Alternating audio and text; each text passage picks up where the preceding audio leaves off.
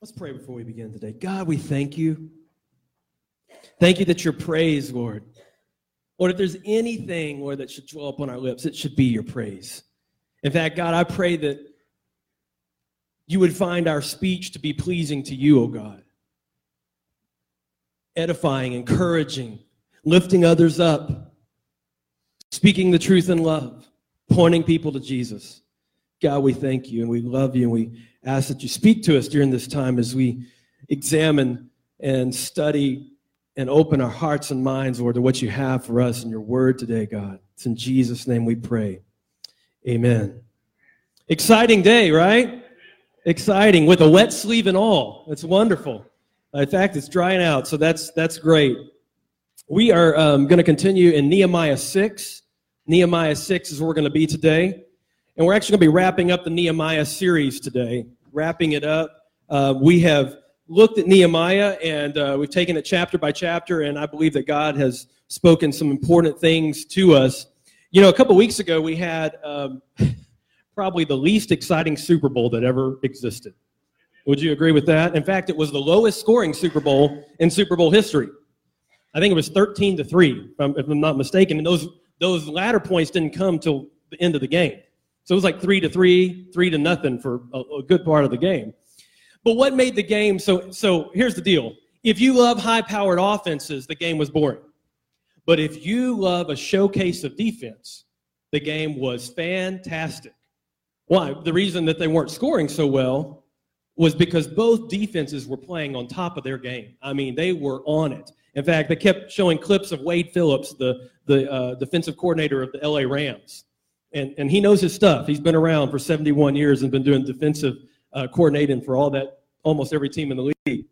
But they were talking about how that was that's what Wade did, and he knew uh, clever defensive schemes to be able to trick. In fact, what they would do many times um, I, I, played safety. Believe it or not, I played safety in, in high school. You may not believe that, but I did a little bit, okay? And I love that position because the safety position was the sneak position. He was the guy who had the flexibility.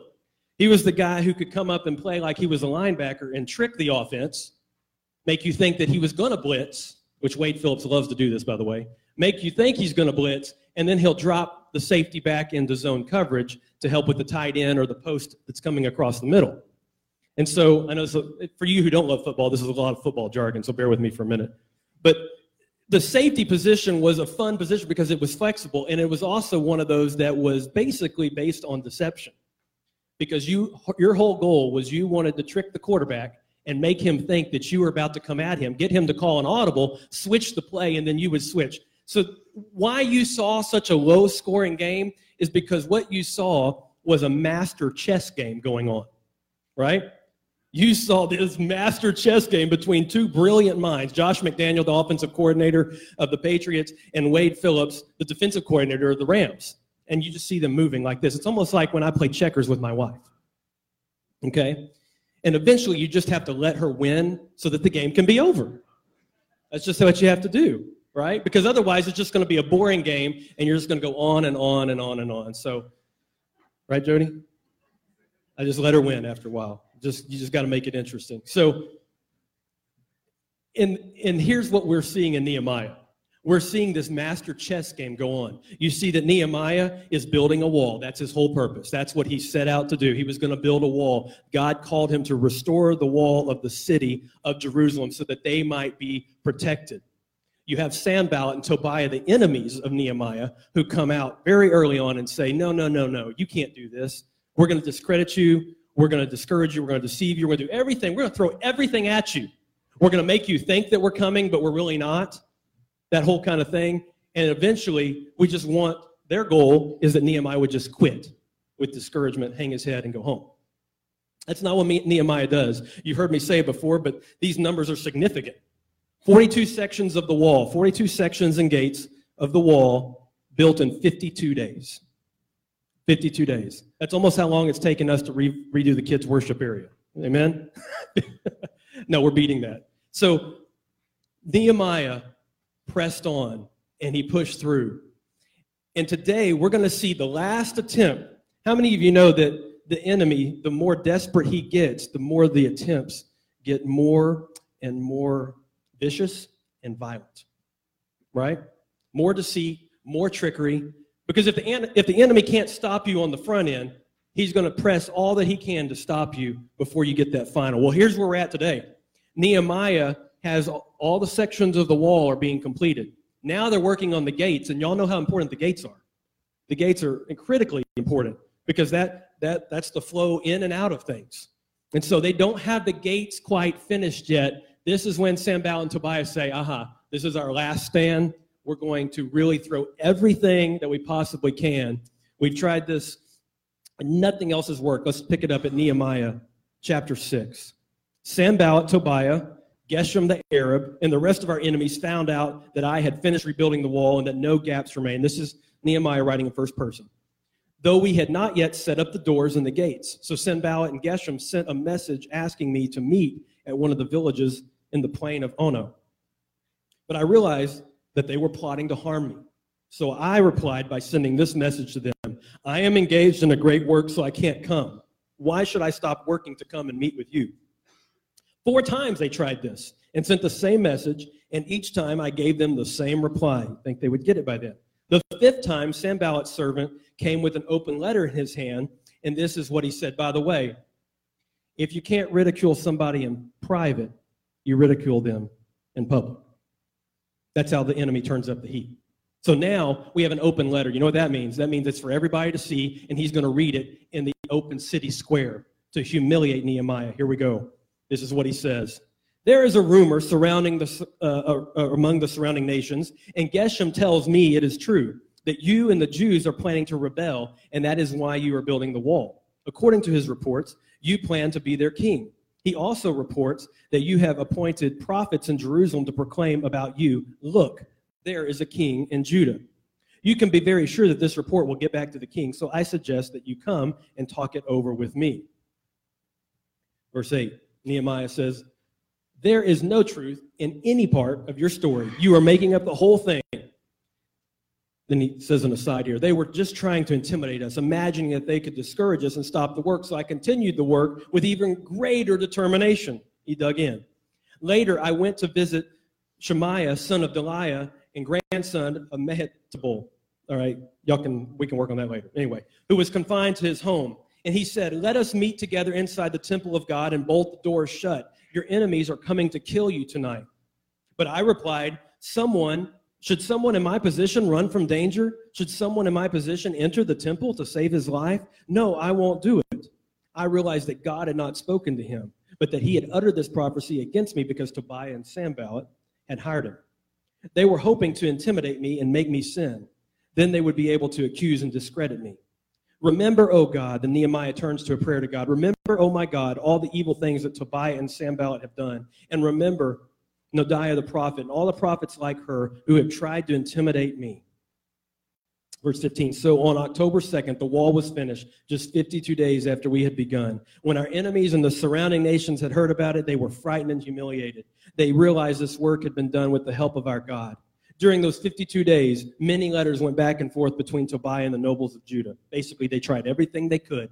For many in Judah had sworn allegiance to him because his father in law was Shechaniah, uh, son of Arah, and his son Jehohanan was married to the daughter of Meshullam, son of Berechiah. They kept telling me about Tobiah's good deeds. Then they told him everything I said, and Tobiah kept sending threatening letters to intimidate me. It never stopped.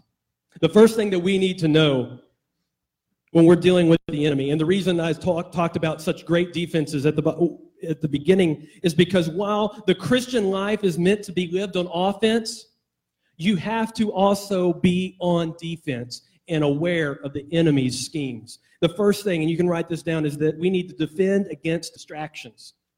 Defend against distractions. You see right off the bat that when they're trying to finish the gates, you see that Sanballat sends a message and says, Hey, come get off the wall and come meet with me. Let's meet together. Let's talk about things. And four times, Nehemiah said, No, no, no. And then finally, as I pointed out earlier, he goes public with it.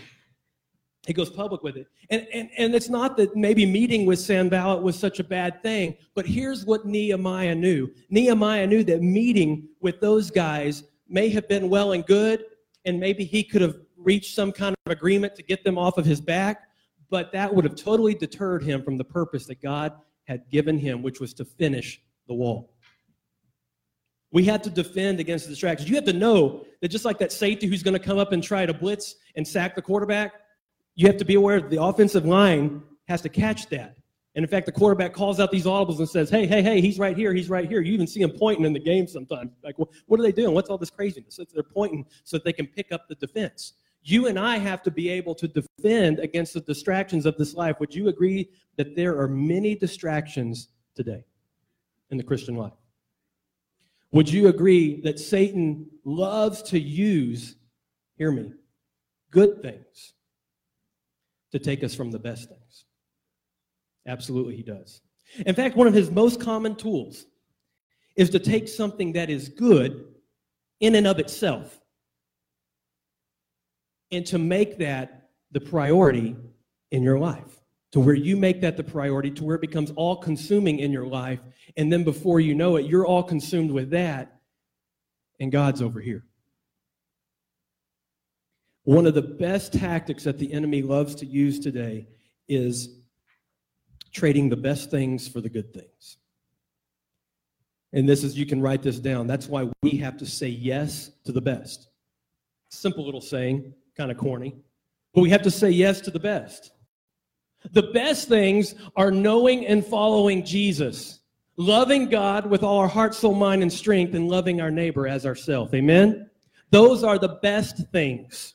The best thing is being in corporate worship with one another that we can edify, exalt, and encourage our Lord and our Savior in community together where we can pray for each other, we can encourage each other. But if you're not here, how can we pray? How can we encourage? How can we exhort? How can we exalt the Savior as a community. In fact, right, the writer of Hebrews says, Let us not forsake the meeting together of one another, and let us spur one another on to good works. That's why it's so important the corporate gathering, the gathering of God's people together. That is the best. Now, is that all in all the best? No. The walk with Jesus Christ is the best, and that's a part of our walk with Jesus. So I want you to think about what are some things that you may have traded that are good in and of themselves, but you may have traded that and put it in place of a best thing. Micah 6 8 says this He has told you, oh man, what is good. You say, What does the Lord want me to do? What do I need to focus on? Do justice, love kindness, and walk humbly with your God. Secondly, what do we need to do? We need to defend against discouragement. Look at verse 8. Defend against discouragement. There is no truth in any part of your story. I love how Nehemiah calls them out. He says, There is no truth in any part of your story. You are making the whole thing up. They were just trying to intimidate us, imagining that they could, and there's the word, discourage us and stop the work. But I continued with even greater determination. He dug his heels in. He said, Nuh you're not getting me off this wall. We've got gates to finish. We are going to finish this project. They were trying their hardest to discourage Nehemiah and his team, and Nehemiah saw through it for a lie and for what it was. How do we defend against the lies and the traps of the enemy? How do we know when the enemy's coming at us with a lie? The answer is we have to put on the full armor of God. The Apostle Paul talks about this. about the armor of God. We'll read the passage in a minute. And I want you to notice how many of the equipment, how much of the equipment in here is defensive and how much is offensive. Okay? Let's read it. And as we read it, note when it's a defensive piece of equipment and note when it's an offensive piece of equipment.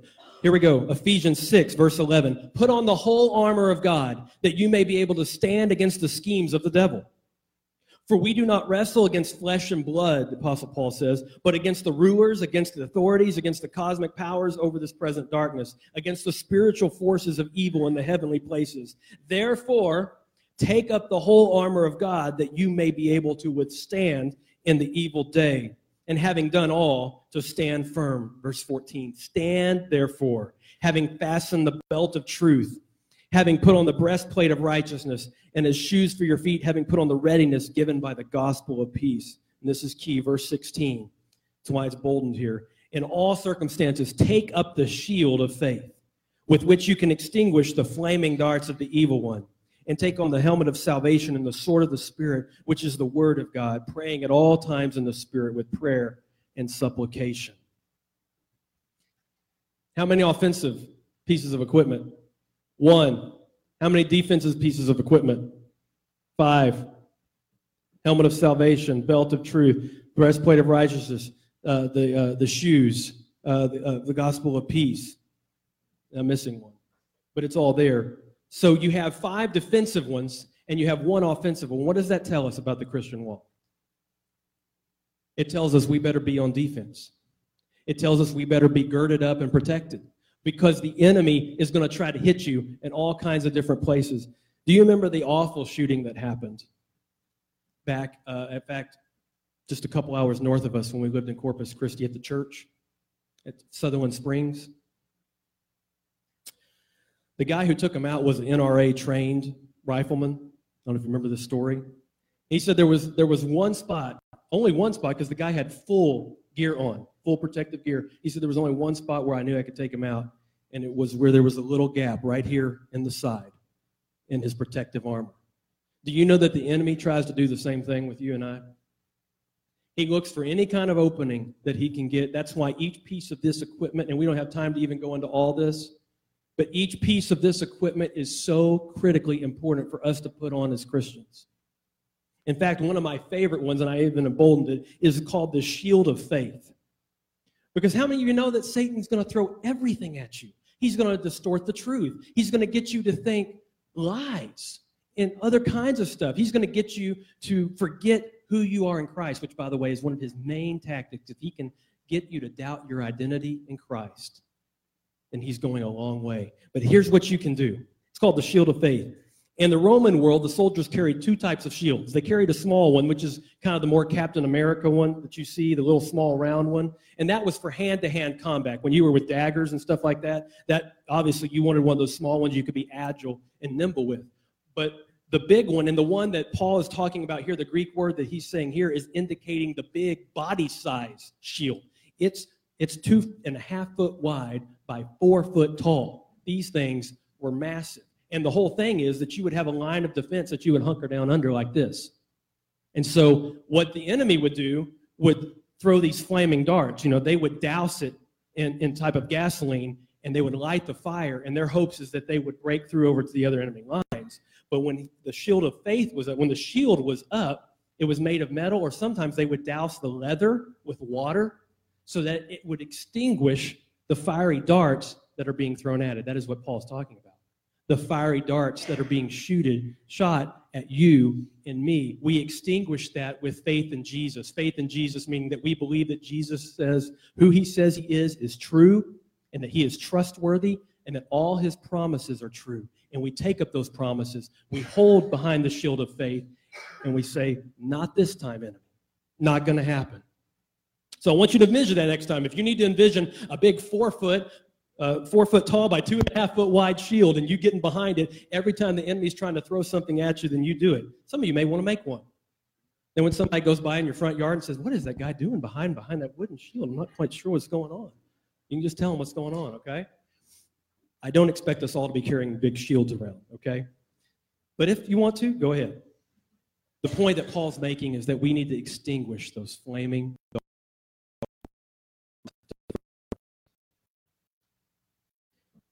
Jesus clearly instructed us that to be on offense is with the only weapon that we need, and that's the sword of the Spirit. That is the truth of God's word. So uh, there's only one listed. Lastly, we need to defend against deception. Verse 11. But I replied, should someone in my position run from danger? Should someone in my position enter the temple to save his life? Do you notice what happened? Sanballat says, okay, I can't humiliate him in private. I can't humiliate him in public. Here's my, here's my final straw. The only thing I know to do left is to deceive. And so what I'm going to do is I'm going to go and I'm going to pay a prophet to say that he heard a word from the Lord, to go to Nehemiah and say, come worship with me in the temple and let's come worship together. So basically, I'm going to pull the God card out. I'm going to pull the God card out and see if I can distract Nehemiah, take advantage of his loyalty to God. Talk about deceit and trickery and deception. That's exactly what, what, what happened here. But Nehemiah replied, and he saw through it. He said, I'm not going to do that.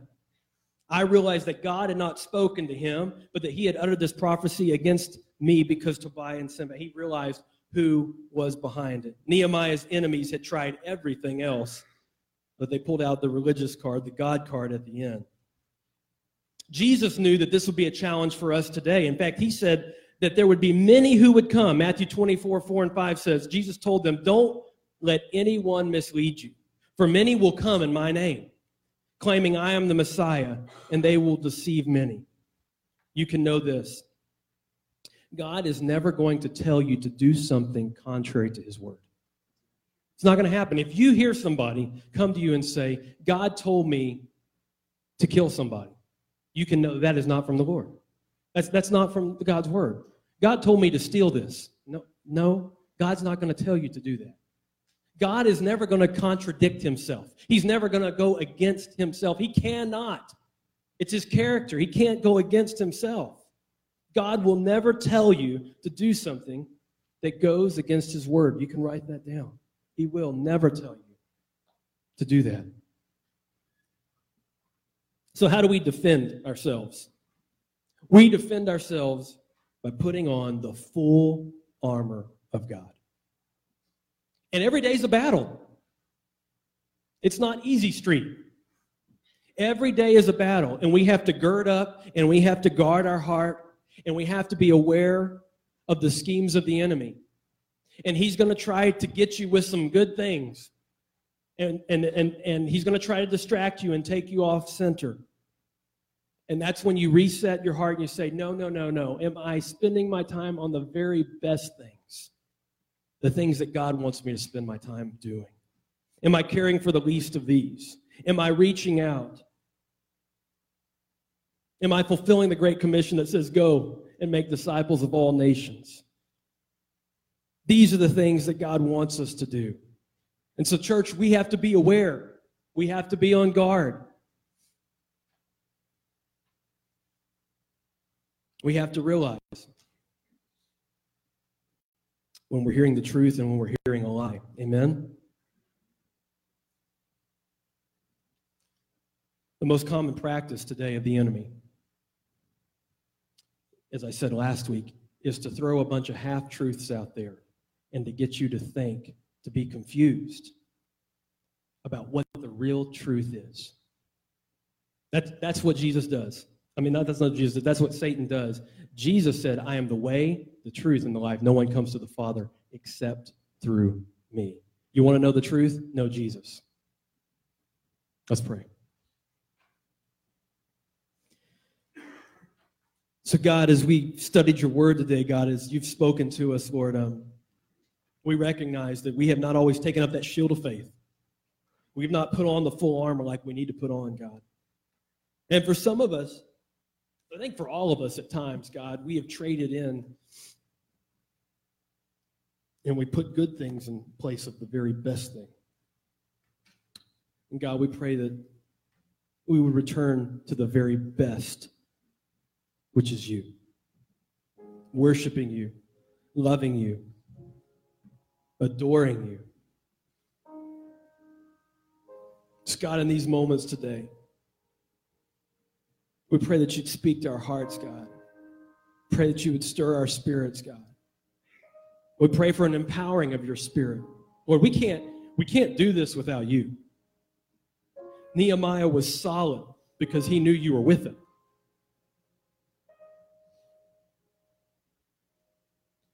Help us to remember today that you are for us, not against us, but that you will call us to do the hard things, the necessary things.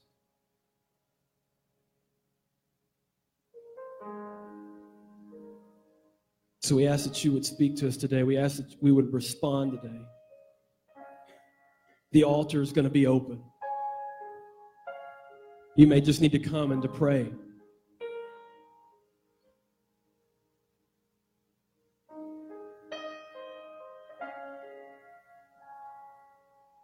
Maybe you feel like you don't, you're struggling and, and you can't seem to get back to that close relationship with Jesus Christ. Maybe you need to do an inventory and just say, hey, how am I doing with the armor of God? Am I putting all the equipment that God has provided for me, am I putting it on to defend against the enemy? Am I using the sword of the Spirit to be on offense? And maybe for some, it's time for you to, to enlist and to join up today and receive the forgiveness of Jesus Christ. Repent of your sin.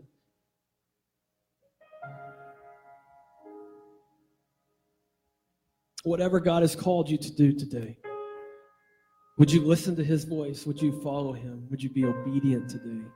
Because, as we said earlier, there's only one name that can save. There's only one name who is worth our praise. That is Jesus. To him be all the glory. Let's continue to worship him today, church.